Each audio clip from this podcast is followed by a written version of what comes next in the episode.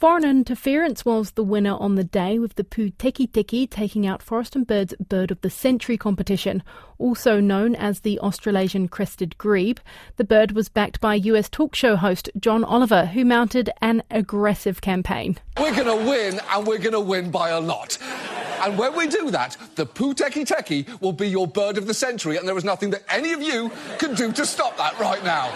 Maybe good luck next century, New Zealand. Well, the Pūteketeke won in a landslide with over 290,000 votes. The runner up was the brown kiwi, way behind with almost 13,000.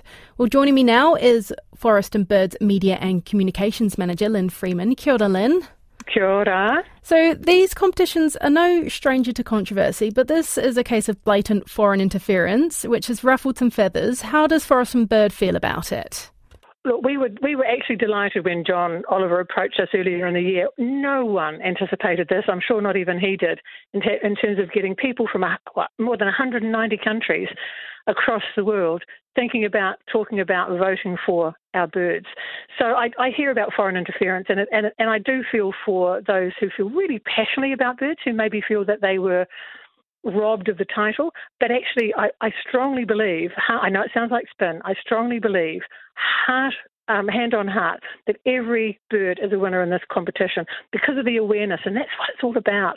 It is a bit, you know, it's it's fun and there's a title, but we just want people to talk about and care about and take action to help save our birds, most of which our native birds are under threat, and that includes the Pūteketeke Australasian crested grebe. By the way, it's in real trouble. Lots of people trying to save it. So look, the competition has done what we hoped it would do, which is bring awareness, bring a laugh at the end of a really tough year as well, um, and and advocate for for our species. And I've got to say, you know, bragging rights to the North Island brown kiwi, it is a long way behind, but still almost 13,000 votes.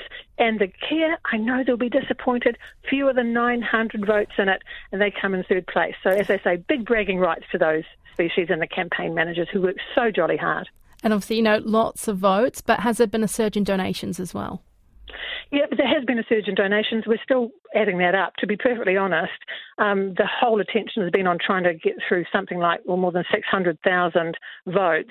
Around about 380,000 um, have been verified. So that process of checking every single vote. I mean, now there's one person who voted 40,000, not lying, 40,000 times for one uh, for one bird, uh, and that actually did make it to, to this number six, the Tawaki Piki Toka Eastern Rockhopper penguin that got mentioned in Jimmy Fallon's show. Um, but 40,000 by one person, that's dodgy. we don't want any dodgy votes in our competition. So we've just taken the time to present you with a list that is accurate because ah. every vote has to count, right? Absolutely. No, thank you so much. That's Forest and Birds Media and Communications Manager there, Lynn Freeman.